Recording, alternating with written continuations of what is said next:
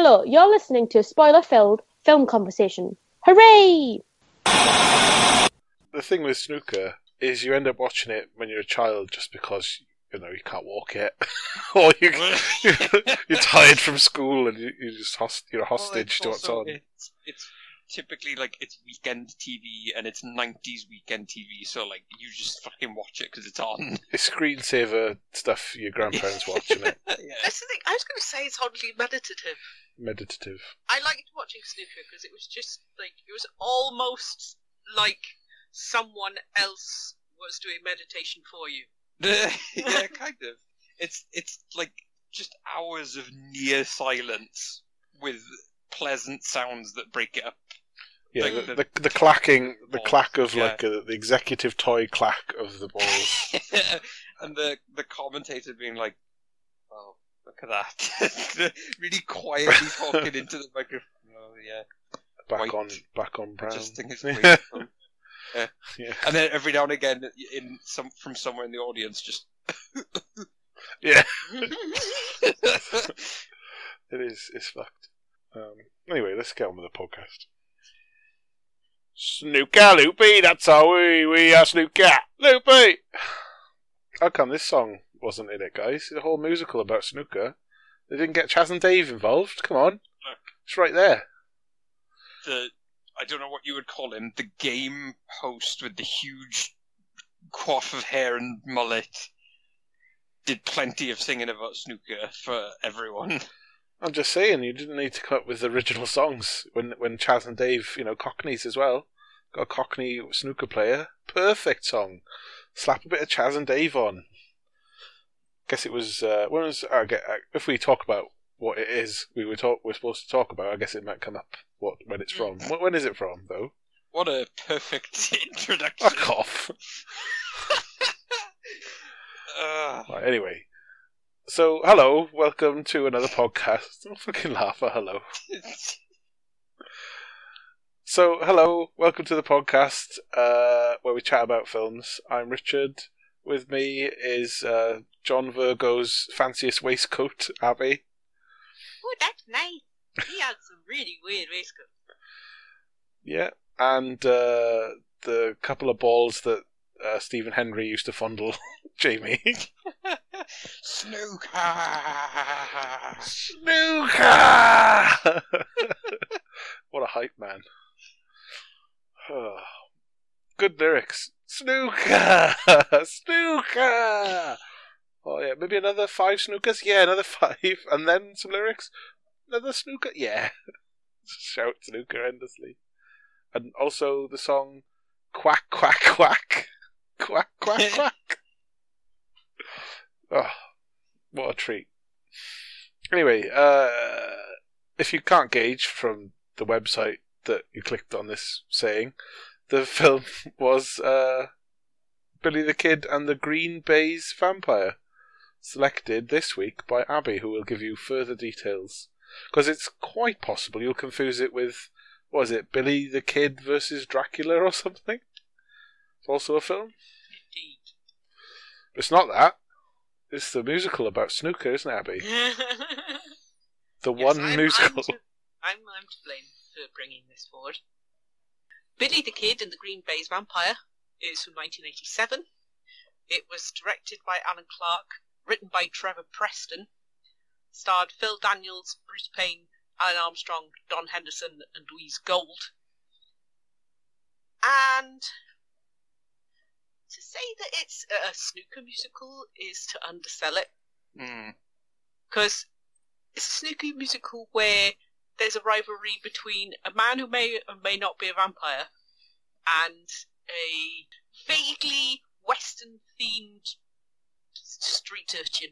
Street urchin, yeah. Western themed Cockney street urchin. Yeah. Yeah, it's, I, Battle Battle of the Gimmicks, isn't it? indeed. But yeah, a fucking snooker musical with silly characters, Abby. That's a that's a niche pull, isn't it? Uh, that's the thing. I was just doing some research generally. This popped up on my radar, and I immediately put it on the list to put forward for this because just the premise alone was like, yep, straight in the slot over there. Like, go. b- corner pocket, bang. Um, this is also by the guy who made Scum, right? That's another one of his films, just for context.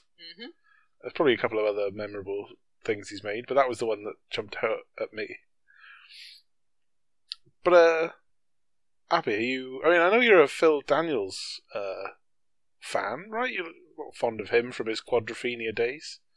Yeah, he's all right. Yeah. I see him around in things, and I like him enough. Time, time, gentlemen, please. and that one Blur song, yeah. Um, but at snooker, I guess we need to ask everyone about their snooker knowledge. But what is there something about snooker that drew you to this, or not? I was watching snooker just after this period, so I was familiar enough with the kind of stuff that they were alluding to in it. Because Um, snooker was huge. Snooker was huge in the eighties, wasn't it? With British people, anyway. Mm. Like everyone, like there were. I, I definitely remember there being books in my house, uh, by like maybe I want to say Terry Griffiths had a book because he's from where we live, fortunately, or vaguely from that area. He's got a place, a snooker hall there, anyway, and I think he lives somewhere nearby. But there were a lot of fun characters Fun are there? in snooker from the late 70s through to the 80s, and then everyone got a bit normal. They were normal, but they were also really good in the 90s. And now there's there's still some really good ones, but nobody actually cares if you're just really good at something. You also need to have a, a king. Right. Mean, you say characters. I mean, Billy the Kid and the Vampire Guy were based on what? Whom? Ray Reardon and Jimmy White. Ray Reardon didn't deliberately make himself look like a vampire. He just had that certain hairline uh-huh. and British teeth. British teeth, yeah. Just regular fucked up British teeth. And what? A mullet makes you Billy the Kid because you're young and you have a mullet? Is that. I do not remember anything about Jimmy White personally that suggested anything to do with the American West. Did he. Did, Nothing. did uh, old Billy the Kid used to snort loads of rails before playing snooker? Or before busting into a saloon or a bank? Well, I don't know. But yeah, I believe that he was like a, a grassroots kind of guy. what's that mean? You know, Grassroots. Well, pa- aside from Billy the Kid's gimmick, he was also he came up through the bars playing snooker, and then he got noticed by an, Butch uh, Cassidy? What are you on about? No, no, no. Yeah, it's right. The character of Billy the Kid in this Yeah. was originally just spotted by a talent scout when he was playing snooker in a pub. Isn't that where most snooker tables are? Well, it depends because He wasn't out on the dusty plains. Someone brought well, him into wasn't the. part of the snooker club like Ray Yeah, he wasn't part of the establishment. Right, right. Hmm. This, right. So I can I could see how maybe Jimmy White had that going on, where he he wasn't in the establishment. He Okay. just come up through the pubs. The Wild West. Right, okay. Um, I mean, like you, Abby, consumed snooker passively through the late 80s. Well, as a child, it barely counts, but into the 90s, yeah. It was just on a lot. Like, we were saying post uh, podcast that basically grandparents all just had it on as like a screensaver. And you just end up being entranced by it because it's there, because it's quiet and boring and clicks and clacks and nothing much happening. You mean pre-podcast? no, Oh, yeah. this is what we're going to talk about afterwards too. I mean, pre, yeah. anyway, p- well, then get ready for it later to say again. Anyway, Jamie, had you you're a mega snooker fan, right? You're a, Oh yeah, Love it. massive. I'm wearing a waistcoat right now. nice. Is it Um, is it a proper John Virgo one or a tasteful sort of black or grey one? uh, no, none of my clothes are tasteful. Oh, So, um, no, I think I, I think everyone on Earth's experience with snooker is the same. As it, it's just, well, everyone in Britain, I think. I don't forget. well, yeah. Um, it is. I think screensaver TV is the perfect way to describe it. um, yeah. like it's there, it's it's moving, but it's not necessarily holding your attention entirely. It's just pleasant background noise. I guess it's a good Um, it's a good way to get rowdy kids into Pythagoras theory by saying, "Look, it's a pu- it's a pub game. It'll be completely relevant. Angles and shit. Yeah, you can figure it out." Oh, that's I do I I do have a lot of memories of just like watching them do stuff on snooker, like pulling out the the extension cues and Spider rests Like- and stuff. st- yeah, just being fascinated by all of the like uh Paraphernalia. gadgets, yeah, paraphernalia, um, and like the special white gloves and all that stuff. Also, Pageantry. Um, yeah, the yes, the pageantry of, of snooker and the and the sitting in silence for extended periods. And I want to do this on microphone. The occasional yeah, from the from the gallery, yeah. but like barely any. Not like if you if you weren't if there wasn't like that or the occasional light polite applause, you wouldn't know there was a crowd watching it because it's it's almost like snooker matches are played in this weird void of non-space. Yeah. I remember they were one of the first ones to bring in the overlay as well, I think, so that they could put stuff over the table Oh. graphics wise and draw stuff in. Yeah, yeah. I- so I it's that. like it's like the opposite of American football, where it's all like screaming crowds and big big lads headbutting each other, and you know excited commentators, and then they stop and they do the thing where they draw over the screen of all the different plays, and then snooker's just that. But the very polite British version where everybody's quiet. Mm. And they just draw one Yeah, line with one sensible bended line. This is where the pig could have come off the cushion to, to snooker the opponent. Um, Yeah. Also, the, there was that, and then there was also the Generation game. Oh yeah, no, no, no, phrase that- not ju- no, no. Big break, right? That was the snooker Oh, one. I'm sorry. Yes. The other Before one that was with Jim Potluck, Davidson in. Oh my God! what are you saying? just- Pot potluck. What? Before Big Break, that was potluck. I think. I thought Yeah. pot potluck was like a subsection of Big Break, wasn't it? Where it's like the questions were potluck. There was there was something before Big Break, but Big Break is the more famous of the two, I would say. This is that. God, I haven't thought about Big Break in years, but now it It was I- huge. it Britain. feels like the most British thing to like. It's a game show. It's a Saturday evening game show entirely based around snooker and waistcoats and Jim Davidson. yeah, it's just it would be like it would be trivia questions uh, with ball color assignments uh, for the categories and what he was the snooker player had to do. It was very similar in a way to Bullseye, another mainstream oh my God! successful just pub game that you play trivia. Yeah. But like, Uh, uh, but like it was. We, I always used to watch uh, Big Break as a child. Yeah, I my- genuinely liked it. I think it, so back when I didn't it- didn't hate Jim Davidson for being Yeah, a horrible prick. He was just a light entertainer, and he can't be that controversial, other than the Yeah. odd off joke. because you don't know his opinions about things yet. No. Um, and John Virgo would always do a trick shot, and oh, Yes, I, that's right. I remember the theme. It's only a game, so put up a real good fight. We're gonna be snickering you tonight. Big break. Yeah, Anyway, end of good. podcast. Bye everyone. but yeah, so we're all yeah. I think all of our experiences are kind of the same with snooker. It was your grandparents watched it, so you did too, even if you never understood it. As someone who's worn glasses basically my whole life, I was also fascinated by the weird glasses they had to wear to play snooker. So I was always like, never, Where did you get those? What did they do? I actually never thought about that. I never really realized why they had their like weird uh, opulent glasses. I thought they were all just a bunch of nerds, but I thought it was just that one guy, but then uh, Ray Reardon, uh, at least the character that the character from this is based on, he had similarly large glasses, so you could look up through the glass when you're Yeah. when you're. Also, did did everyone? Because I didn't know what Ray Reardon looked like. Like I, I knew what Jimmy White looked. I knew what Jimmy Yeah. White was like, and but I googled Ray Reardon, and yeah, he fucking looked like Dracula. But yeah, I mean, he, yeah, I mean, he could also No, he- like he did. like a lame Dracula though. like I mean, yeah. no, it's what Dracula would actually look like. like if he was on a busman's holiday, I mean, we, yeah. um, no, I well, I used to see him in the earlier rounds of the snooker, so I knew what he looked like.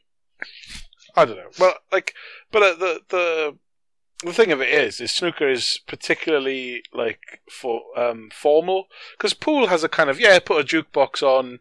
Yeah. Uh, it's more of a it's sort of it's a cooler sport, isn't it? Snooker, uh, uh, pool pool is a cooler sport. It's kind of you know hustlers and gambling yeah, and yeah. and We're uh, all- rowdiness. We're all fucking taff scum. We've all played pool many times. yeah, I mean, I've played I've played snooker as well. fucking ham bones.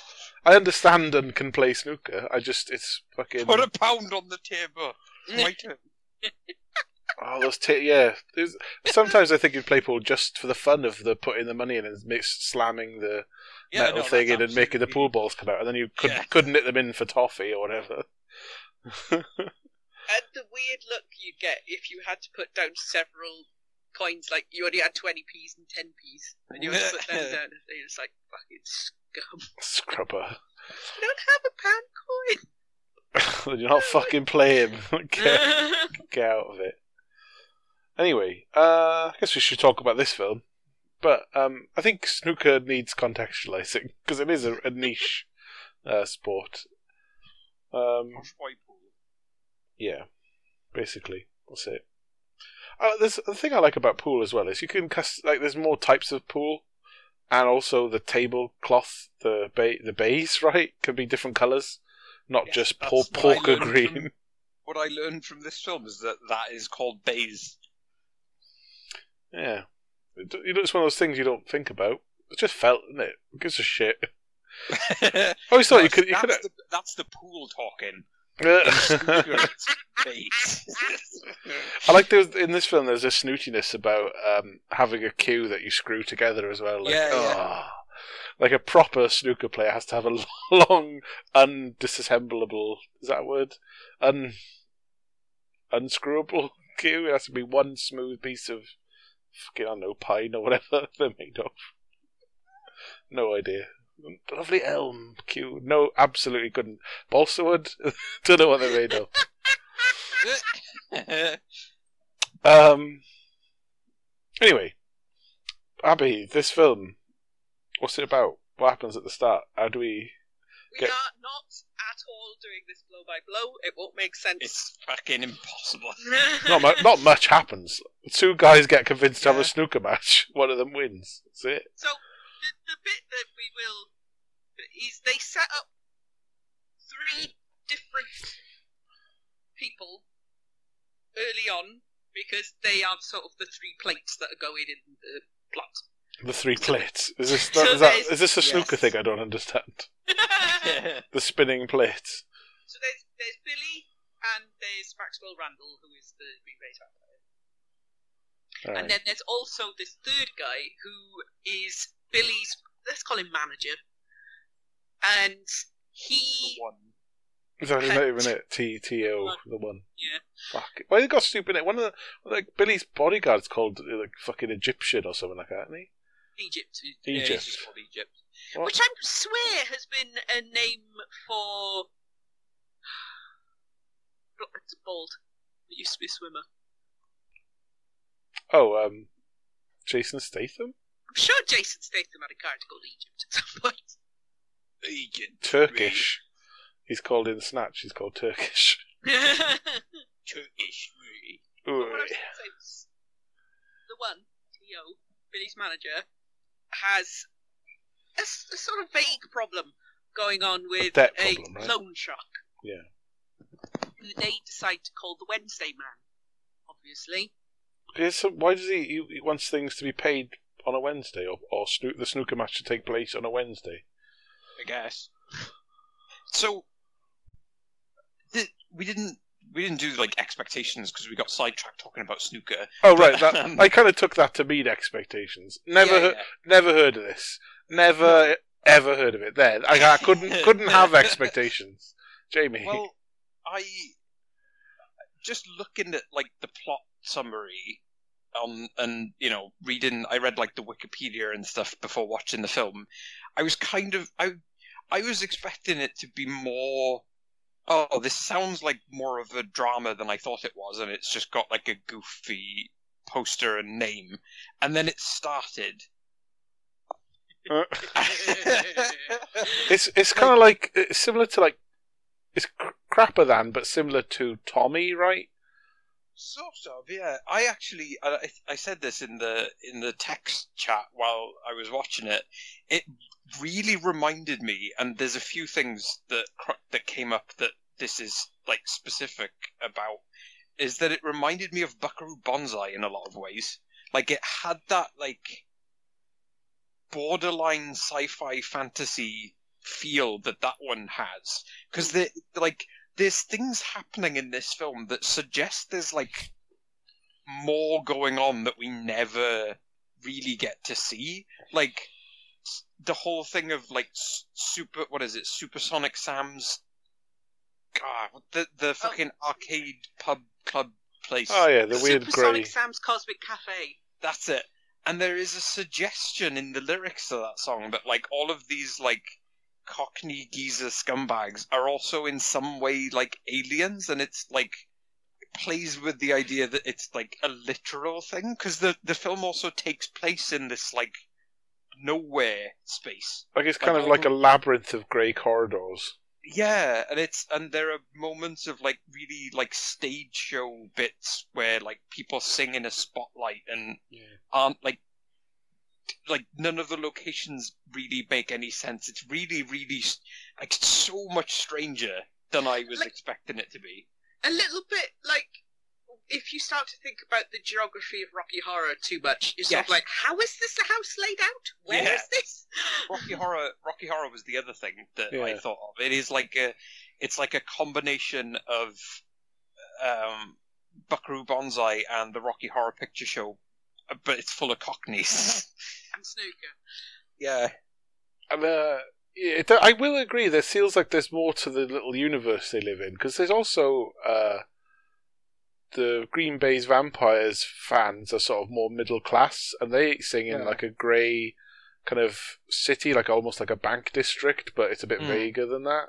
It's very abstract. And there's a rivalry between the sort of drone youth people who who are in an arcade staring at grey arcade machines all day, like they're in, like which is where snooker does take place in arcades. But it kind of feels like why are they all mind-numbingly staring at, into these screens? Is it a commentary on youth culture? I think it's yeah, they're supposed to be like eighties punk or post punk. Um, Well, I forgot- Unemployed. what was this? Eighty five. Yeah, it's very. There's a very much a like Thatcher era Yeah, snobs Th- versus snobs thing going yeah, I was going to say about Thatcher and the middle class people, and that even the house that uh, the vampire guy lives in is, Oh, the is um, fucking. Amazingly awful house that he lives in. It's both Just the- yeah tasteless but British and yeah, yeah. tacky and scary. You sort of want to live there, but uh, Oh, you not couldn't, you at the couldn't, you couldn't do it. but like as soon as it started and it like it starts with the setting up of like there's a lot of like gambling and betting and things going on and a lot of like weird language like it has its own dialect That's that it- British. That's British people talking, Jamie. isn't I, it? yeah You've lived, you've moved away for too long. You don't you don't recognise it. touch. no but like it's almost like a um again it's like a sci-fi thing um of a uh uh like a like a patois of different types of slang Well, I, did, I never. I never heard the term green stamps to mean like money before. green stamps. Yeah, the f- as soon as Phil Daniels started singing, I thought, "What is happening? Am I getting pulled in? is this working?" You thought it was, I thought I was like, oh Christ, we're in for a right fucking nightmare. This is he's probably one of the worst singers in it as well. He's not a great singer, but They did In a a, musical- weird thing with eye contact. Like a lot of Billy's stuff was straight down the lens. yeah, it's strange. Abby, did you have any expectations before we get into some of the what we thought further further down the line here? I had looked at a few clips after I found out that it existed, so I knew that, but only the few seconds at a time that I had seen, and even that didn't prepare me for what happened. I was going to say, is it better? Was was my experience better because I went in completely blind, or did it just did you essentially just go in blind regardless of having even seen clips? it was for when the bits I'd seen before happened. It was just a ah, like this is where this goes, but it in no way helps me. It just has a place now. I think uh, my, the problem I had when it started, and like you say, uh, Phil Daniels starts singing at you, staring you down, and singing about green stamps. Um, I did think, oh Christ! I, I kind of assumed it'd be better than this. I kind of thought maybe I, didn't expect like fucking Disney level music numbers, but I was thinking, you know, competent stage show shit. But it was more art house. It was more art house and weird. It was going like a stranger film. It wasn't like, and it wasn't shot as if we are going to impress you. Uh, it was shot in a we haven't we haven't thought about this very much. We've got a few. We've got a maze of a set. and that's it. deliberately kind of dingy. Like it's dingy not- and low key, and there's it's it's shot like a stage play, not like a we can do anything we want, which was odd. That's I. I, I mean that ha- I've talked about this a million times before, but I I often like films that deliberately play up the like fakeness. So like all the all the shots of them, like whenever they're driving anywhere, It's just and still it's them and like li- it's big done with lighting. pretend- Yeah, and they don't even do like you know blue screen. No, Uh, it was stylish. I think it looked like behind them. kind of like some fucking. Red mist. Yeah, It's like some w- weird Beckett shit at times, like one of his type Yeah. of surreal plays.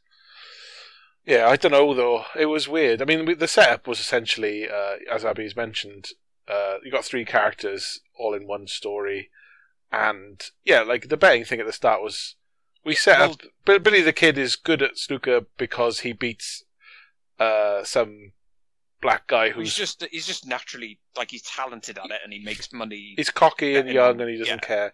And he, he he's a kind of Tom Cruise character in uh, the Oh Color God, of Money. Fuck! Oh my god, that's what this film is. but, but um, but I liked that there was just some woman, like some black lady in a leopard skin skimpy outfit, putting money huge, like like A four pieces of paper size. I don't know, fifty pound notes from the past on a snooker table, and then Billy the Kid just dumps a, dumps his we- uh, someone puts down his money for him, like or Egypt or Egyptian or whatever his fucking name was. They comes in with a bun with his bunts, and then he wins that match, and then we that is intercut with the one this manager character in some uh, non-specific uh, poker match that he loses and is then indebted into and his debt gets him talking to a gangster in a in a sort of slightly weirdly lit room. Yeah, And- the Wednesday man. The Wednesday bloke. I mean, this okay. Yeah, But he- he's, uh, the the guy who gets strangled by Darth Vader in the original Star Wars. I could see why Darth Vader not a fan of this. So fair enough. The bet so you owe someone a bunch of money, and he's like, "Oh, you haven't paid on Wednesday. It's gone the the time." So you have to set up a snooker match between two specific people. That it, it has to happen on a Wednesday, and th- th- it's not that he has to. Your guy has to lose. It's just we're going to bet on it, right? What's does Yeah, he want? Does he, know, doesn't want him to gam- throw the match or anything, does he? Gambler politics. Like uh, none of us are into the gambling, so we don't really understand But how how- works. You pay your debt by sorting out a snooker match. Is that all he has to do? And it involves getting a reporter to interview them, right? That's the idea. Well, he says it. He explains his plot later. It basically he hates these like scummy snooker players coming in. Like he's part of the. He's part of that like elite group along Thatcher's with Maxwell, Britain. and he hates the like these lower class scumbags who are you know and and Billy like represents them, right. and it's like it's he's insulted like they all are at the idea of this like cockney dickhead Someone who wears a leather waistcoat. Ooh, fuck. yeah, and has one of those cues that break apart in the middle. But um, Yeah. so he's set this off because he he wants to essentially humiliate him in this like spectacular fashion. But let's get this straight. There's no you have to throw it in the third. Uh, I don't know what does snooker have sets racks or whatever. It goes Uh, down in the fifth. There's none of that. It's yeah, yeah. they're just planning to bet on whoever. Well, I think a they load of money fully they they just fully expect him to lose. To be spectacularly trounced by Maxwell. Right, right. There's an inference that it's been fixed by Maxwell, or rather, I think there has been fixing, but that's not part of T.O.'s problem. How can he fix it though? Like drug his The- chalk or something. No, Ben referee. that didn't come up, did it? Well, no, I, I, yeah, I, I think he's he says it to To. He says Maxwell won't be at his best, but I think he says it just to make them like cocky, just to make it that much worse. Right. But how, so how is the reporter woman roped into giving these interviews that partly set up the characters, but also somehow piss off uh, the auctionman? T.O. hires her to interview them both to stir up trouble. Drama, yeah. And she is just your kind of, uh, I don't know, vaguely normal-looking '80s woman with a horrible brooch instead of a tie on her shirt, and she just asks them about themselves, right? And th- that the the vampire guy, his gimmick, he know he's a star. He mean he's in an advert. We see the first time we see uh, oh, okay, all right. what? This, this is you're about to talk about what might be the scene in the film that like sold me on the film. right? Um, was the slow pan to show the coffin, and the coffin op- like fully filmed like a, a Hammer horror movie. The vampire rising from the coffin, making his way towards the camera with his massive vampire teeth, and then realizing he has morning breath and the little spray and the sparkle on his teeth, and I was, and then it reveals that they're filming an ad. I was like, "What the fuck is this? What is happening? Yeah, it How was is this about snooker? This is amazing." And, it was a like, good joke. Alun Armstrong in this film is fucking fantastic. He's so like just uh, everybody in this film, and uh, this is another thing that I think I said in the the text chat was like, what helps this film is that everybody is on fucking. I don't know how much cocaine there was on set, or just everyone was just excited to be in a film and singing songs. I don't know because everyone is going 110 percent in this film full commitment, and I Um, applaud them for that. to this absolutely absurd idea. It's fantastic. Well, Um, he's he's always been he's always he's always standing it. Alun Armstrong has always played a good dickhead in things. Yeah, He's such a He's he's so just it's so essence big. of prick. Yeah, no, it is. it's And he's got the full character. Yorkshire accent and the sort of uh, constantly sort of up himself and angry and, and but also quite demeaning to his wife and her dog and things. So, Oh, it's just Yeah. fucking. but it's the, the. Also, in- he's still alive and still acting, and in this film he looks about sixty. So I don't know. I think he's in the Frontier on Netflix. I think with Jason Momoa and all that. I think that's him in, as the bad guy in that. Anyway, this scene that you've uh, described of the advert being set up shows us that he knows he has the gimmick of being a vampire. Like he looks a bit like a vampire. He plays it up as a kind of. Well, also, thing. is he one? Because Well, his dad's This- a vampire, But- yeah, but he also seems quite miffed when the, the, the journalist has talked up his vampiriness. And it's like, I'm not really a vampire. I like the smell of. He has a song about not liking the smell of garlic and how he's just a normal bloke from wherever he's from. And you're like, wait, so you brought this upon yourself then? And also, your dad is a vampire, so.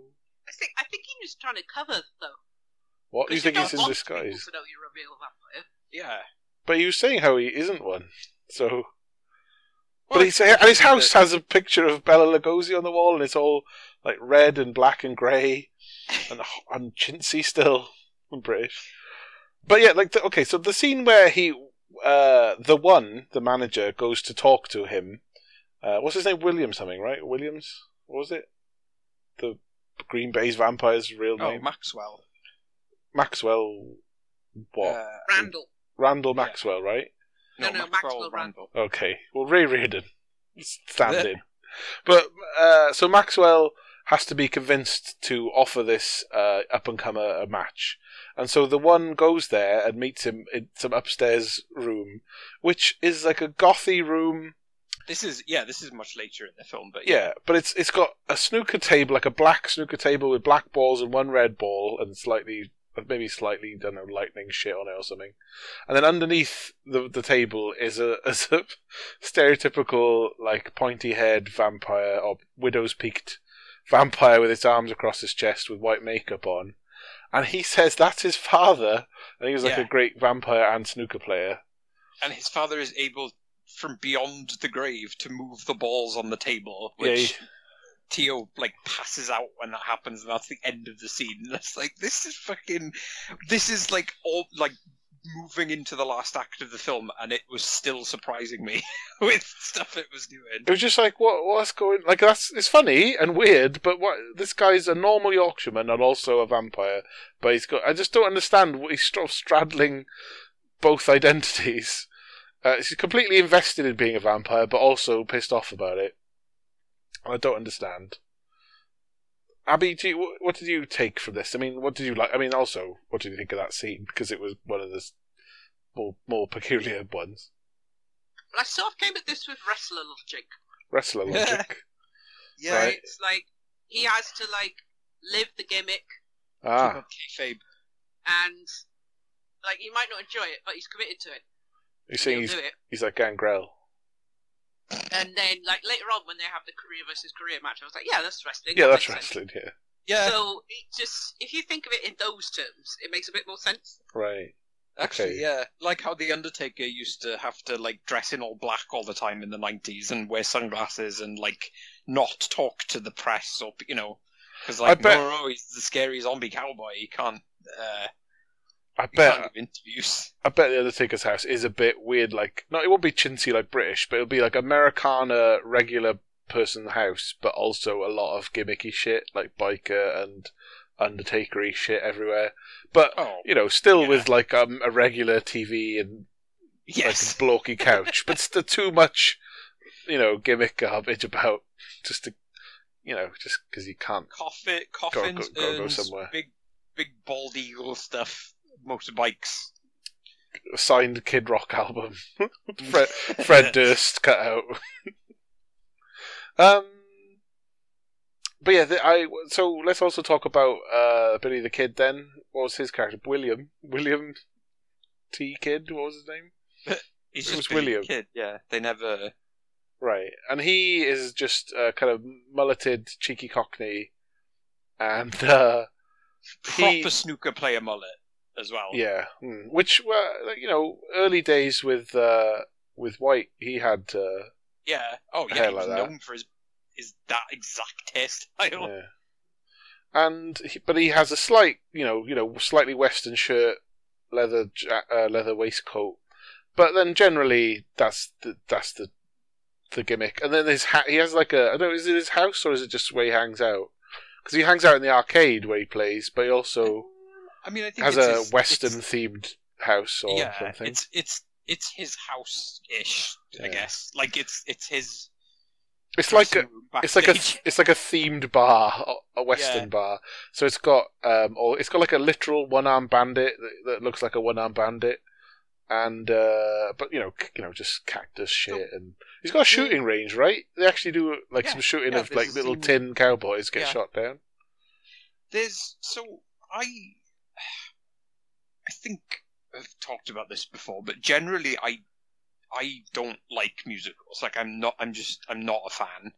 I find them kind of tedious. Um Lucky you, you've got exactly what you want then. Right. well, Well, how can you not like musicals? And then this one, you're like, oh, this gets a pass. What what fun? because the the songs are all strange and there's a little bit of a like 80s like post-punk goth kind of feel to them. I think I compared some of the songs; they almost sound like Oingo Boingo songs.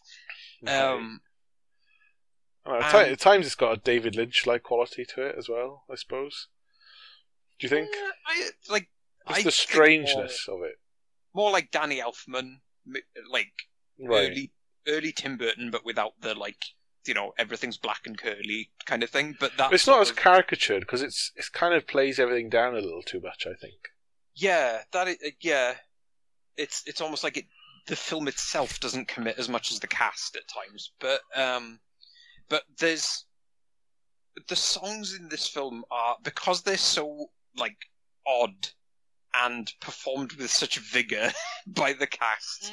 The, Not, the not one- talent, figure. Yes, I- let me. Uh, some of the sing, some of the singing's very good. The guys, the no. guy, there's the guy who in the announcer for a snooker match. I didn't mind his snooker song. I thought he did that with aplomb. And Oh, and the Randall's wife, Randall's Yes. wife. She's amazing. Um, Eve Ferret, is the yeah. name. She was cracking. that like proper operatic singer. What about Um, what about the guy who I don't know? He's got like a weird Ted teddy boy haircut. Yeah, yeah. I was I was about to mention him because the song His voice was The- alright. the song that stood out to me for like the first song that I was like I think I like these songs was the the Supersonic Sam's fucking whatever it's called the the one in the you know that introduces you to the concept of the cafe the one where Phil Daniels is looking right at you as he sings it Yeah. and That gentleman's name might be Zoot Money. Yeah, I think that's him. Mm. Yeah, um, yeah, he's really good. Um, and that song was like I really like that song. um, and it was fucking. It was really- better than Phil Daniels' opening song, where he's just he doesn't care about the money he's won, and so he's going up. He's spotlighted in a sort of pretend back alley, and he's giving loads of money to like homeless people and letting it be robbed and giving it to some old woman. yeah, and singing about it. And it's Yeah. it's such a car crash song.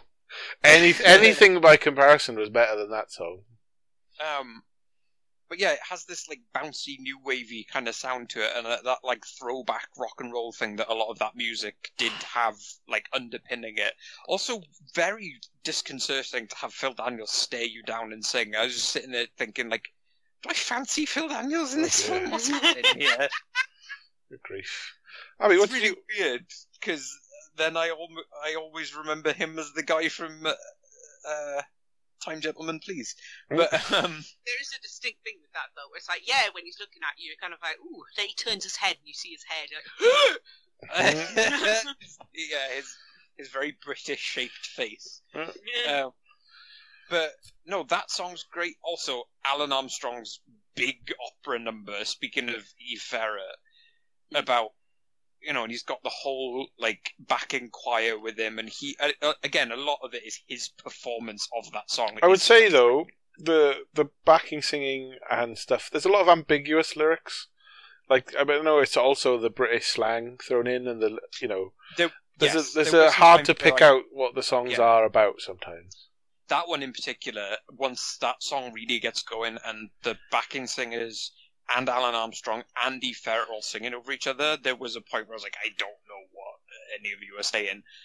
Um, but no, those songs, and then also the uh, uh, the back and forth song in the snooker match at, towards the end of the film, where they're like chanting off against each other. It was a Um, little more fun because it needed some levity at that stage. Because it got once it got about once it had become about watching snooker, it slowed down a bit, and then they needed the song to pun- punching I like that punch it up a bit. show you Alun Armstrong win the first frame entirely, and then they turn it into like a weird abstract Billy the Kid losing his nerve and like sh- just like the camera's going mental and every like it's. I don't know. I was really engaged with all of that, and the songs were a big part of it. I think a lot of it is, for me, musicals are often like a song is starting, and it's like, oh, fucking checking your watch because the song's always like in a lot of musicals they're always so earnest, um, and like Well, gotta say, I was checking my watch a lot in this, so I don't know. uh, yeah, Ernest. I mean, there's a there's a sense of humour to this film, at least. Yeah. Abby, you are the one who picked this, so I feel like you should ha- have a chance to sort of say what you want about at least the song element of it, um, justify my enjoyment of the songs in this film. or don't. the thing with this is there's pockets of stuff to like, but not Yeah. in any order that makes sense. Like like snooker, you have to pocket the things, but not in the order that makes sense. You have to go red, color red, color red. Yeah, go on. so I can see like there are indi- individual songs that I like. There are individual scenes that I like. Like what? Well, specifics. Like I quite like Supersonic Sam's as well. Hmm. And bizarre as it was, the quack quack Oh fuck. Yeah. Was oddly compelling in a kind of like it reminded me of like West Side Story and things like that. Yes. A little. Like the the, quack, the quacking song, which is a bit of a weird taunt from the, the youth to the to the more middle aged fans. I don't know why they were doing that. I guess I was mocking them talking or something. Yeah, they're just quacking like fucking ducks because it's all posh people speak. Yeah. And uh, so the, I- mean, you liked you liked the moments, Abby, but would you say there was a, like I to be honest, I find it hard to remember the different songs because they were all um talky-ish songs about what's going on. They weren't like there was no song where like oh that's this everyone will be singing that. There was no fucking big Meatloaf anthem style song or um there was no like oh this is a functional song that will be put out as a single. It had a very much these songs don't work in any other context. You know, blandness. I think across the board. Even when I was enjoying bits of them, it was more an enjoyment of thank God something else is happening at last. what um, what did you think of the song where uh, Tio and Billy uh, like go back over like how they met? Really? oh, That was one of my favorite ones. I think it's just because like I felt like I was cheated that they weren't like showing anything. They were just saying Eh. stuff. It's like this is the perfect opportunity for you to just lift up the back of the, the set from the back of the stage and have them somewhere else. Oh, that's yeah. well, and it just keep doing exactly what they're doing, but you have Yeah. to do something else. Move the sets around a little bit. Yeah, I don't know. I think I maybe I just appreciated the homoeroticism Mm. between them. I, th- I think the the trouble for me all the time was the lack of ambition. It was almost like it's quite funny we're doing a snooker musical, isn't it? Yeah, this is great. No one does this shit. And you go, yeah, but you're making a musical now, guys. You can be ambitious with this. I, I I imagine there's a partly- budget limitation, but yeah, still, I, I would imagine there was quite a strict budget limitation because I don't, I can't imagine like shopping this around to companies and But like a them, you know, big- throwing like- money at you. the old-fashioned '50s era musicals, they're quite, you know, high budget still. They just usually have one or two big stage sets, and they get the most out of them by having really well choreographed uh, dance sequences and music numbers. So, you know, something like Singing in the Rain is really high budget, but they don't fucking teleport around the world and do loads of intricate stuff. It's all studio based. You know what I mean? Like, you don't have to. Well, I also think that this film, considering like when it was made and what this like a lot of the subtext is, like there is that um, there's a deliberate element of kind of taking the idea of a musical and subverting it a little bit and making it like grimy and and strange. Like it's it's a very much a post-punk film in that sense. It did, but it did feel like uh, more amateur, maybe more. It was just too similar to how theatre has to do things, and it didn't take full advantage of uh, the potential in grandeur and the camera work you could have done. And In their defence, Hmm. They hadn't intended to do it all on a soundstage. It was a late change that they had to do it in a studio. all right, So th- I Where did you find any of this out? Because I couldn't find fuck all about this film. there was, it was hard finding stuff. There is nothing to know about barely this film. Like, No one, quite hard to no get one has ever talked about this film. This may be the only. Conversation podcast. that's been had about it. Yeah. it. But yeah, that was one like one of the few things I found out was that they were they had to make last minute changes. But like, there's a lot of times they go, they default to having the characters wearing grey within a grey set, standing there singing. Like the backing singers don't do a lot; they just stand around the main characters or line up, or they sing at each other from across, uh, admittedly, a kind of interesting arena at the end for the final match. It might it might also be like part of why I'm okay with it is I don't have because I don't like musicals. I also don't really have like not not that I don't have respect for them, but like there I don't have like a reverence or a, a, a thing about that genre. Like I have no expectations when it comes to songs in films, so it's just like whatever happens within the context of that film is how I'm going to judge it. Hmm.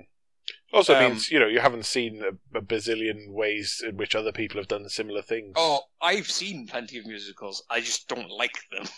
Okay. I- the the one that I can think of that I like that is a straightforward musical is the '60s version of Oliver. Okay, couldn't have guessed that would be the one exception. Yeah, I don't know. I don't know why. I mean Oliver is a is a good musical, sure. I think it's because I like that "Who Will Buy You" song a lot. Okay. But um, and, uh, but like the musicals I do like, I think this fits within that wheelhouse because I like the Rocky Horror Picture Show. Yeah. A- because it's in a lot of ways very similar to this in that it's very chaotic and messy. Yeah. The songs are very kind of brash and loud and all over the place. Um, But they got memorable songs. Like I, again, I can think of songs from It Rocky is- Horror. This one, I'm like, the one about snooker. Don't know. yeah, I mean that is a this. Yeah, this doesn't have the the same caliber of songs. Um, I guess I do like Nightmare Before Christmas too because it's again it's a musical, but with, it's like it's more offbeat with its content and its song choices. Side note: I encourage everyone to listen to A Night Before Christmas in the Spanish dub. It's fantastic. Oh, do they keep the English language songs or do they? No, it's in that's the best Spanish. thing Like, about- they KS, translate the songs. KS, KS. Oh, shit. Um.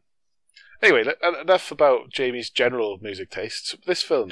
Enough about technically better musicals. now let's get to let's get to the finer point of this thing.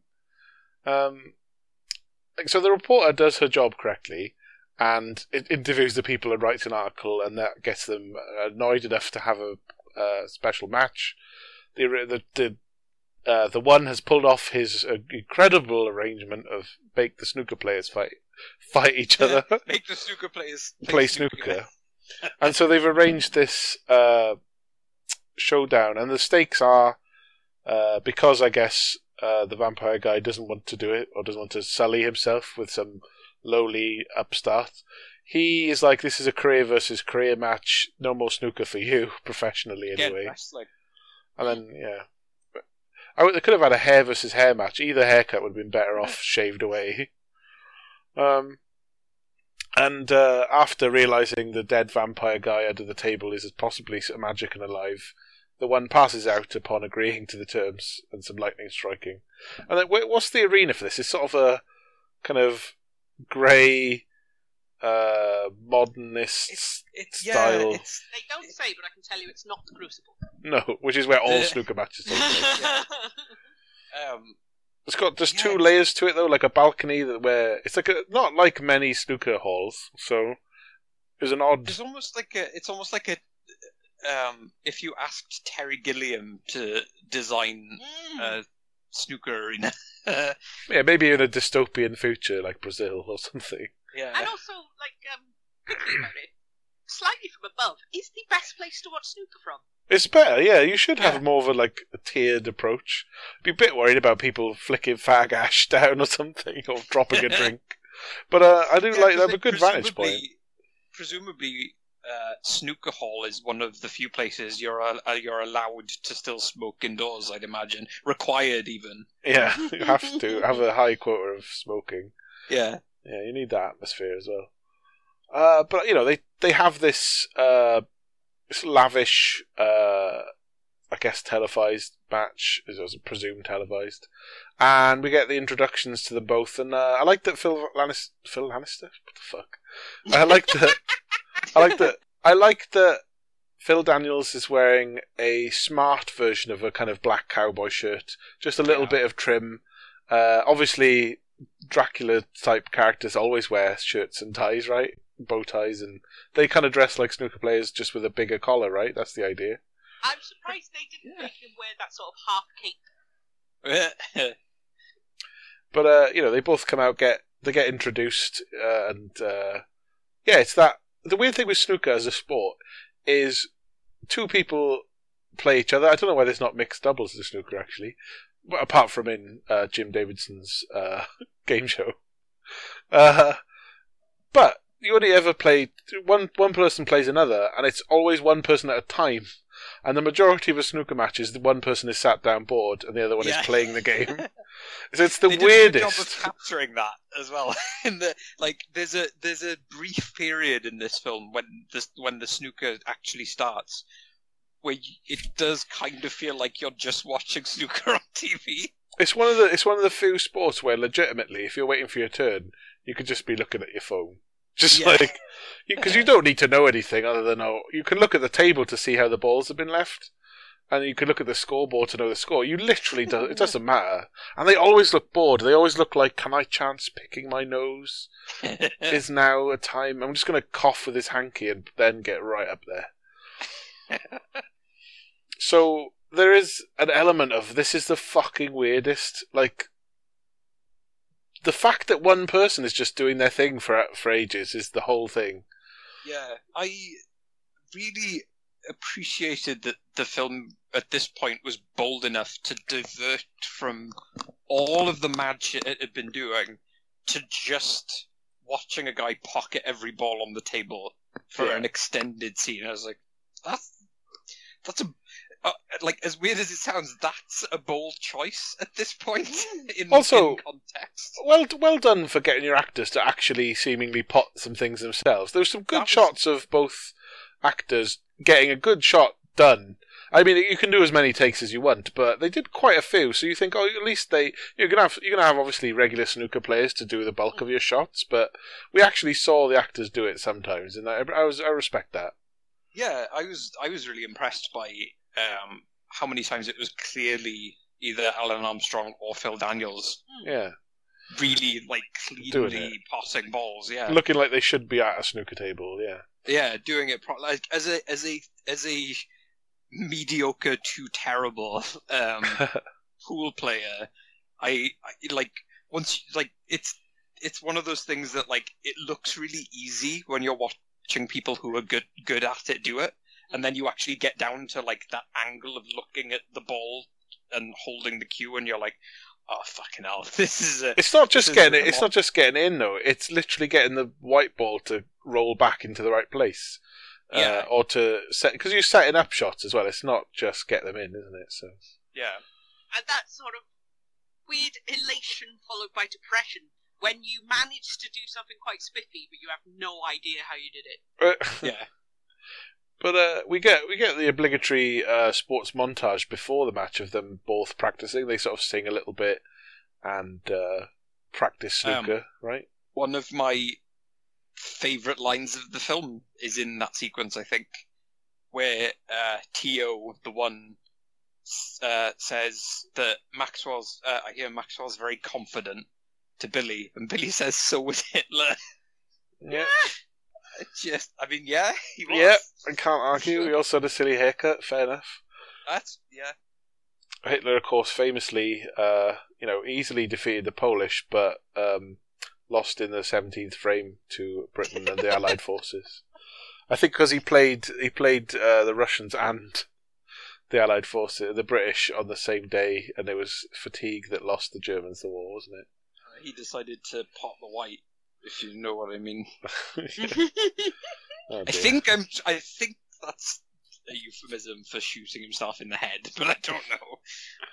Anyway, he's he's in the snooker hall in well, the hot snooker hall.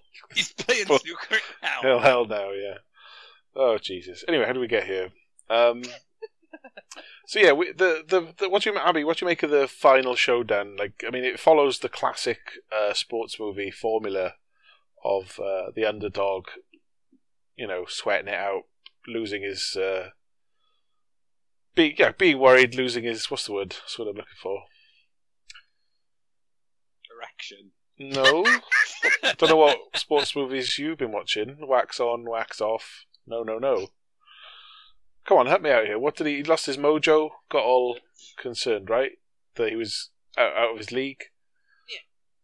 And then makes a has a basically the thing that convinces him to get back on form. Billy the Kid, that is, is that his manager tells him No, no, no.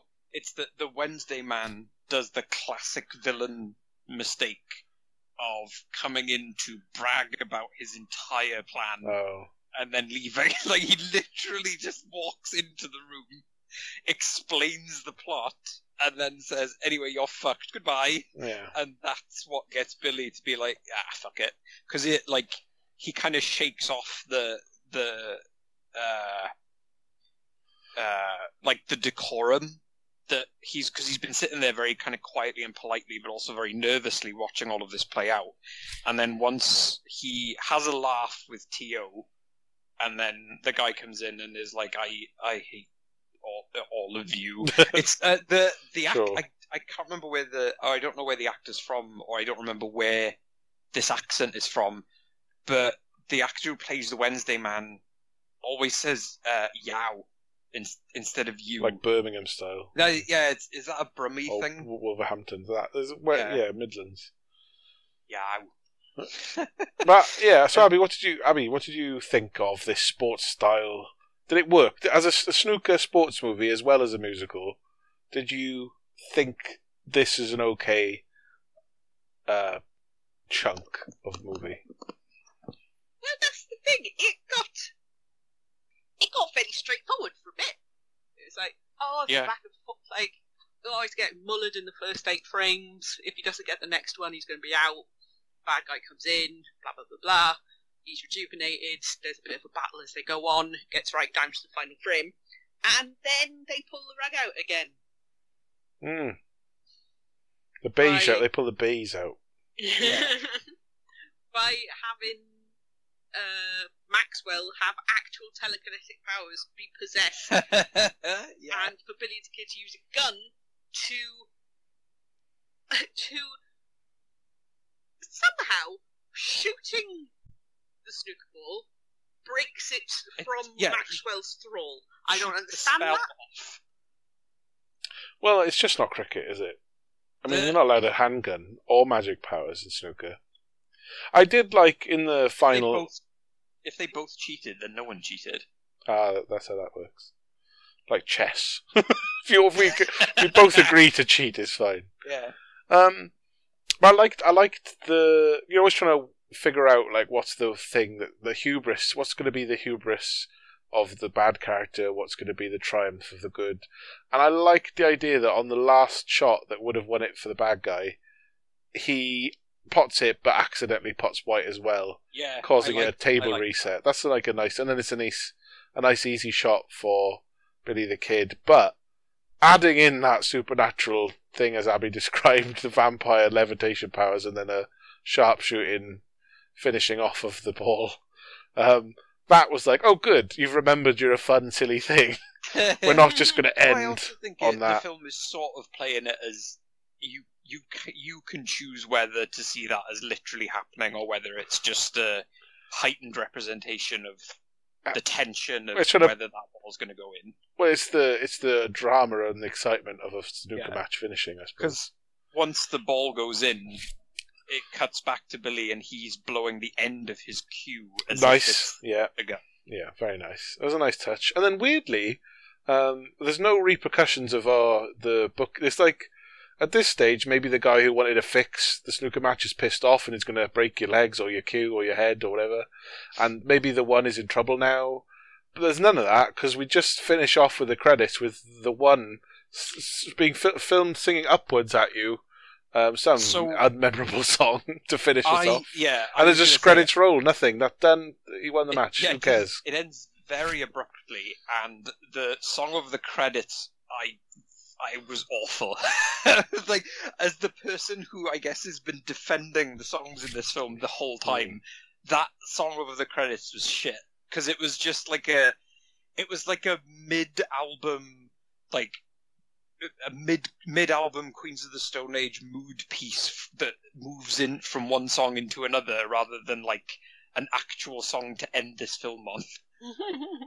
And it, it- Um, what happens? Like, how does uh, the vampire guy accept his like uh, never being able to play snooker again? He's just essentially retired. His eye, yeah, his eyes go white and he looks like he's going to explode. Oh That's- yeah, I guess he dies. If a if a snooker if a snooker vamp if a snooker player vampire can't play snooker, that's as good as biting into some garlic, right? For them, or uh, what is it like a silver bullet? Is that one? I was also I was disappointed in this film when uh, the vampire snooker player looks in the mirror and he has a reflection. I was like, oh come on, guys, we should have just had a levitating cue or something. Um, I liked throughout that match. One of the things that stuck out to me was, um, and again, it's another it's another point for Alun Armstrong. The shots of him, the like weird sort of Dutch angle shots of him sitting there and then really slowly smiling in like a like a rictus like grin like grimace. Um, just really appreciated how like creepy and weird they made him look and how they played that off against um, Billy sitting there, like Phil Daniels sitting there, really embodying exactly what Jimmy White looked like, just sitting waiting for his turn on TV, and that like juxtaposition of like generic snooker player, literal vampire. because they, they did they did have that setup where he goes to play and he he can't see the balls. How can he put them? He's having a sort of existential crisis. He's not only Yeah, can't play well, he's just he, this is almost like supernaturally yeah. This is where some of blinded. The, the songs I really like again kicked in with the the two uh like the the two the, the two sides of the Greek chorus doing their their different chants playing off against each other. Um, again, I don't know if I've ever in my life been invested in a snooker match or snooker. Is it a match? I don't know. Um, apart from the end of this film, I found myself getting really like, "Fuck, is he gonna do it? Is he?" And then like whenever uh, uh, Maxwell pots the white, I was like, "Fuck, fuck yeah!" what a mark! Come on, This guy, you've never seen a musical or a sports movie before. You know how this is going down. I we're all fucking wrestling fans. We all understand. Well, Vince That McMahon isn't booking fucking- snooker though, is he? You fucking should be. what? That, that- that is good though, because anyone who is literate. No. Let me rephrase. Anyone who's illiterate. We're all illiterate. Yeah. it was a good swerve because, like, if you take sports movie rules in general, then it would have been, oh, the black's coming up onto the pocket, and oh no, he's just hit the side and it pops out. The good Yeah. guy's got a chance. The- Whereas in this, like, oh, he potted the black. Is this over? Oh, but the white went in. You Yeah. sneaky bastard. and I, I don't know. I found myself really into whenever he, whenever Billy hits the streak and starts like potting everything, and his like he's singing and all that. But I just like this is very uplifted. I'm really invested, and I mean like it's exactly the same as like you know um. Wrestling, wrestling matches all all tend, or a lot of wrestling matches tend to follow the same beats. Hmm. But if you like it, you're sucked in every I suppose. time. Yeah. Like you know the fucking whenever someone's in a sleeper hold, so they can have a minute to rest, and the ref's doing the hand thing to check, and then you know, oh, his hand didn't go down the th-. like you fucking know, you know that's gonna happen. You know that like the Undertaker's gonna tombstone someone, and because it's WrestleMania, they'll kick out of one tombstone. And and the commentators will say, no one's ever kicked out of the tombstone before, even though everyone has at every WrestleMania at some point to up the tension. Yeah, I, I will say the formulaic nature of it doesn't take anything off for me. But we did sit through an hour of people wandering through grey corridors, singing hard to understand songs about a quite a simple plot.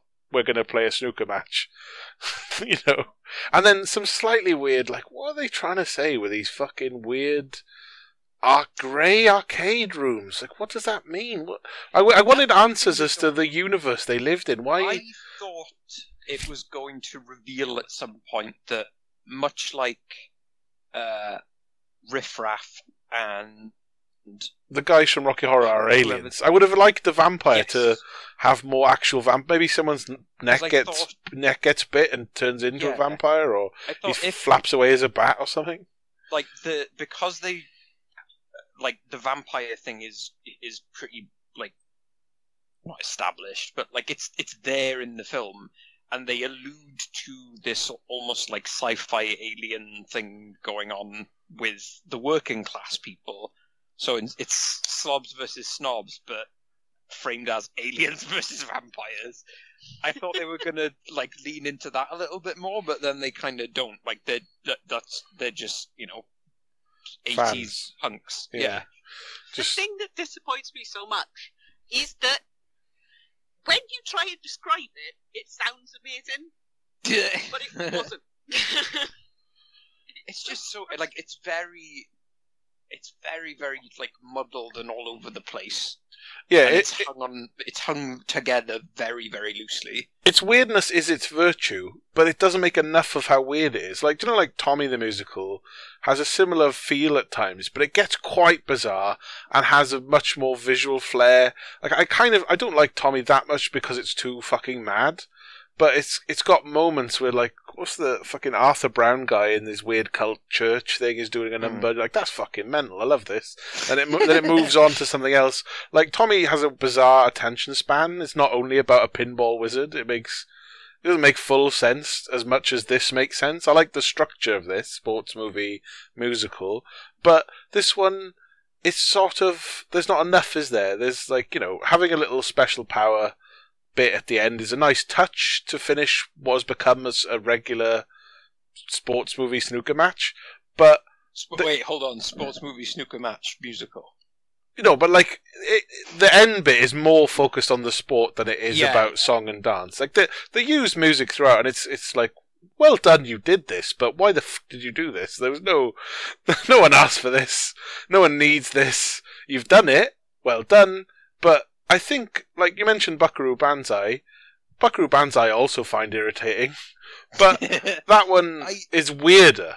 You know, this I is this is kind of pared down and a little dull, like throughout. There's no real I think pageantry and excitement. It's just ah, fuck it. It's weird they're doing this. It's weird. It's about a vampire and fucking snooker and Cockney gangsters, and there's sort of a It's- we- Wild West vibe to one guy.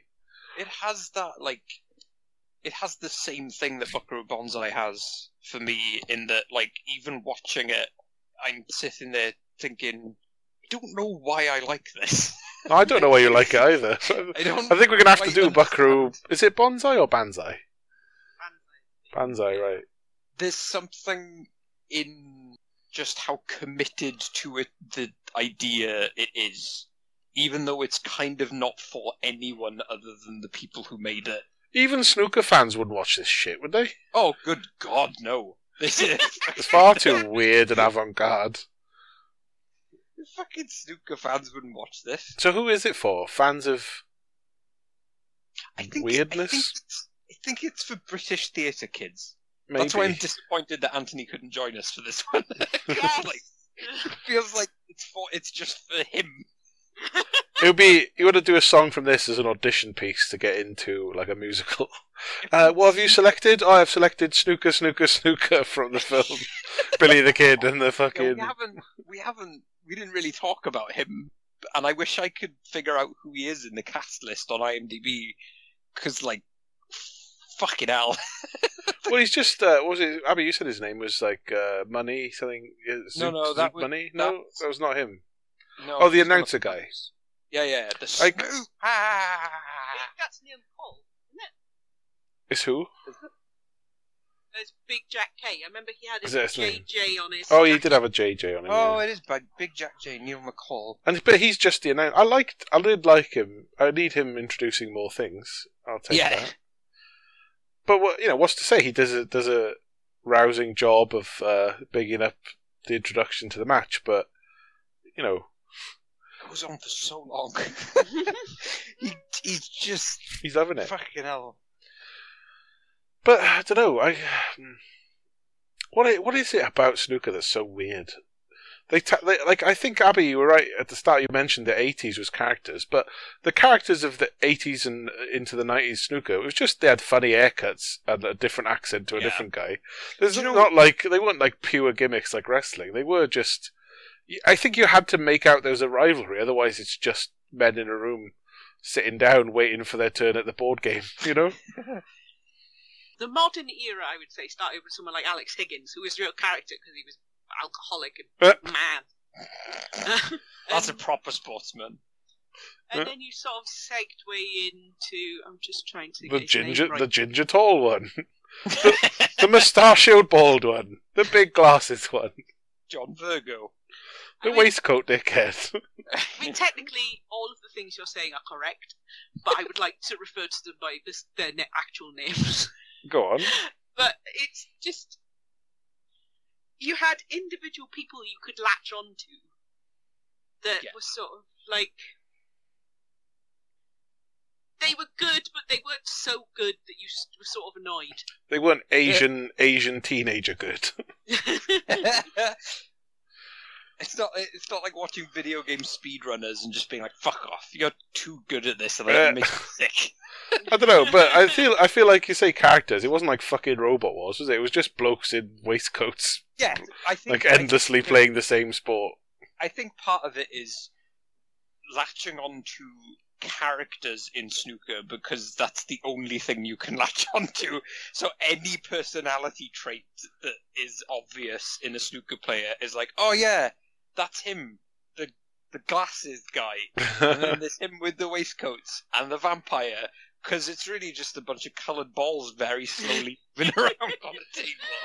Yeah, maybe it's the I don't know. So, there was something in the air in the eighties that made both wrestling and snooker these huge things that uh, latched Ex- on to so- something in pop culture. this is an interesting thing about this film to me is people like 80s nostalgia has been a thing now Since the eighties, kind of yeah i mean it's it, like 80s nostalgia kicked off in like the early 2000s and it kind Yeah. of hasn't stopped Yeah. like i think 80s nostalgia as a concept is actually now more vintage than the actual 80s was at the time when it started um, I think there's been. I think the, of all the nostalgic decades, like sixties was a big nostalgia decade Yeah. afterwards. But I think the eighties one, like you say, since the really been O's, built dry it's it's Um, really been the, the, the big hit. But there's a very like the 80s nostalgia that most people either have or take part in culturally Yeah. it's very specific it's very Well, it's You know, fucking. it's vice it's city miami vice Duran Duran. It's Duran Duran. Yeah It's fucking. Um, it's you know it's it's everything neon It's eighties. very It's like american tv and yeah, Saved by the Bell type shit. Isn't it? That's 90s Oh, nice. Sorry, mate. but They they they felt very eighties. yeah yeah I, but uh, yeah you like it's very like mainstream um, 80s American TV, 80s nostalgia. is the- Blondie is like and the fucking Teenage Mutant thing. Ninja Turtles. Then this film I think is an interesting representation of like a different side of that era that Mid- isn't middle-aged people. Yes, I not wouldn't call youth. working man's 80s, Yeah. where you weren't having like cocktails on some balcony somewhere in a t-shirt and a jacket that was too big. yeah, Yeah, people. Yeah, it was uh, middle class, middle aged people would get into like drinking cocktails, but it wouldn't be anything too exciting, in it? it you know, it's fags and uh, pubs. Eighties, not fucking yeah. Miami. You know. It's very, it's very specifically British. It's like it's it's that like young ones, yeah. uh, like grimy eighties that isn't part of that like nostalgia package. Yeah. So I, I think it's interesting to, to be exposed to stuff like that. Um, just especially with how mainstream the concept of the 80s has become now, div- Mm. completely divorced from what the decade actually was. Yeah, I remember. I can't remember who I was talking to, but they were saying like people don't remember that there was still a lot of 1970s brown in the 1980s. Yes. Yeah, yeah. yeah. And I that's mean, in this film. Like that's very much present in this film. it's it's very much the youth club of movies, isn't it? It's fucking Yeah.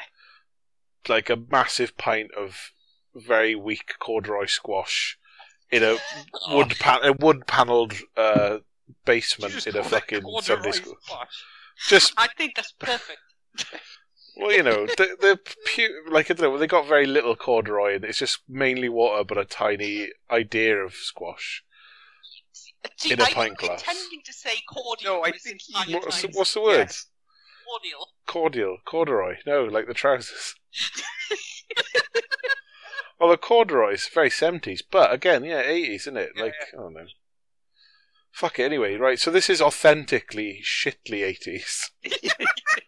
This is the real 80s that happened, not the 80s you imagined when you fucking when you were born in 2000 and you thought the 80s were cool because it's fuck. Yeah. It's not Ready Player One bollocks made up 80s. It's real.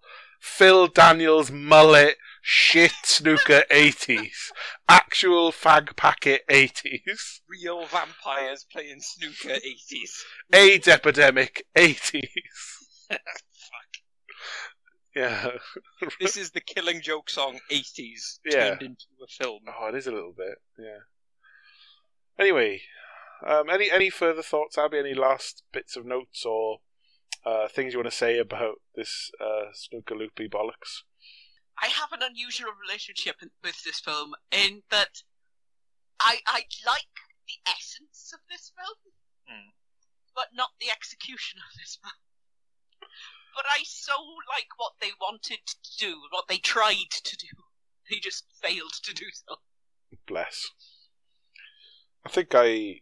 I don't know if I agree because I don't know if it was a. I think I would have been one of the people going, "Nah, you shouldn't make that."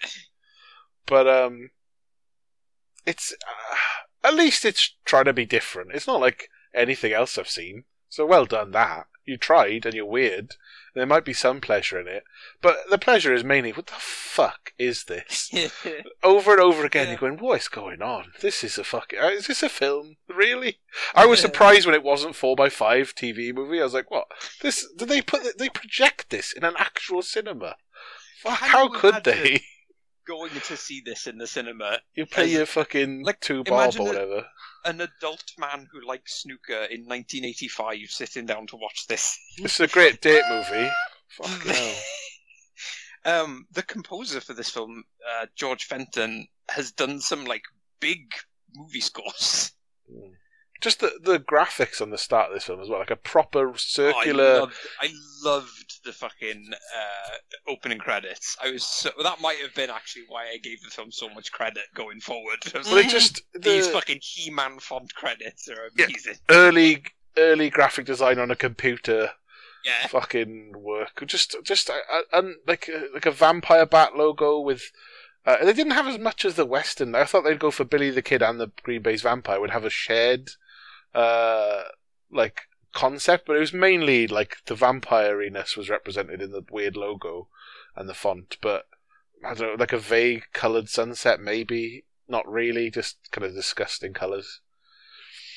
But no, it definitely. Um, it's definitely fucking unique. That's the thing. It's unique, a little boring, and uh, could have could have been a whole lot more exciting and, and elaborate.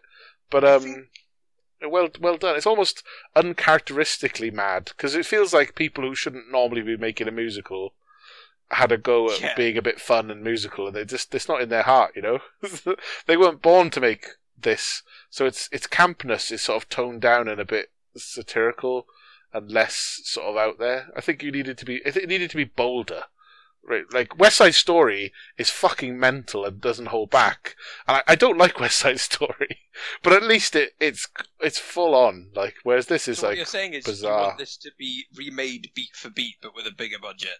yeah, but not by Spielberg. I don't. You don't think he needed to tamper with West Side Story or this. But I- this yeah, bigger. Go big or go home. I say. It's I don't know. I I kind of wish more people had seen this film and there was more out there about it. I'm fascinated by it. I Mm. will say it probably does help that the last film we watched and recorded a podcast about before this was the fucking 2017 Mummy. so anything even vaguely interesting after watching what is essentially a fucking wheelie bin full of standard definition DVDs of Tom Cruise action films yeah. that you excavated from a tip is probably like if, if I wonder if I hadn't watched that before this, this would be as as interesting as it was. Yeah, it's uh, it's like, a oh look, it's got, I've gone from looking at solid grey wallpaper to paisley wallpaper. oh, it's still solid grey but painted, fake painted walls. No, it's got that. It's, it's a solid grey colour, but it's got that. You know how in the eighties you had wallpaper that had that weird texture to it. Oh yeah, the secret patterns wallpaper. yeah, Just any of that, all that, just that weird wallpaper in the vampire house, like the fucking bungalow from hell. yeah. Yeah, but the, yeah, well, it's a, it's a hell of an artifact you've uh, dusted off and found in the, If you're the listening this catacombs, Abby. for some reason, and and also uh, uh, listening to this having not seen the film, and they're only hearing about it from this podcast, seek it out because It's- it's, it's fucking on- worth experiencing. It's on. YouTube, guys. It's on fucking YouTube now. Hey, I watched it on Amazon Prime like a good boy, so Oh, good for you. I watched it properly as well, sort of. But uh, it is on YouTube and probably better definition than it played in the cinema, which is atrocious. I was. I, I- that's the other thing. I watched it on Amazon Prime, and I was surprised at the visual quality of it. I feel like this film should be watched on a videotape, though. This should be put in. Yeah, on a small TV. on- if you can find this on VHS somewhere, and you still have, uh, you know, twelve-inch CRT TV with the with a video player. that's This this is a film that should have been recorded off the TV after like an, a, a different thing. Your mum has taped uh, "Darling Buds of May," and then you, and then that ends, and then this comes on, and you're like, "What's this? This this is very much second Yeah. film on a tape." If you're going to watch it on the tape, uh, adjust the tracking on it so it's slightly wrong. Yeah, So the bo- so the bottom of the image goes a bit wobbly for the whole film. yeah. That's the best way to watch That this. that's the the authentic actual eighties way to watch it. Uh, it, I also think it's funny that having done this after the Mummy, um, you, you had the one ghost of a Cockney character in the Mummy in uh, Mr. Hyde, and then he bled through into this entire film. Maybe that's what I picked up on subconsciously. Oh, anyway, join us next time for another horror atrocity uh, that may not may not be an actual horror. Oh dear. Well, Perfect. Well, we'll see what the roulette of movies comes up with next time. And uh, you know, if you can't wait, there's a whole bunch of other podcasts where we discuss any countless numbers of terrible dreck. I Not countless. Well, countable, countable numbers of dreck. Some of them are good. Sometimes we do good films. Yeah, yeah, yeah. sometimes we do good films. And we do a bad job. Shows. Yeah, they do. Yeah, they would. some some good shows, some good films. Never the twain necessarily meet. It's a regular um, roulette, Podcast. regular regular podcast. That's true. No one's game's that high. anyway, toodly toodly toodly toodly toodly snookery pips.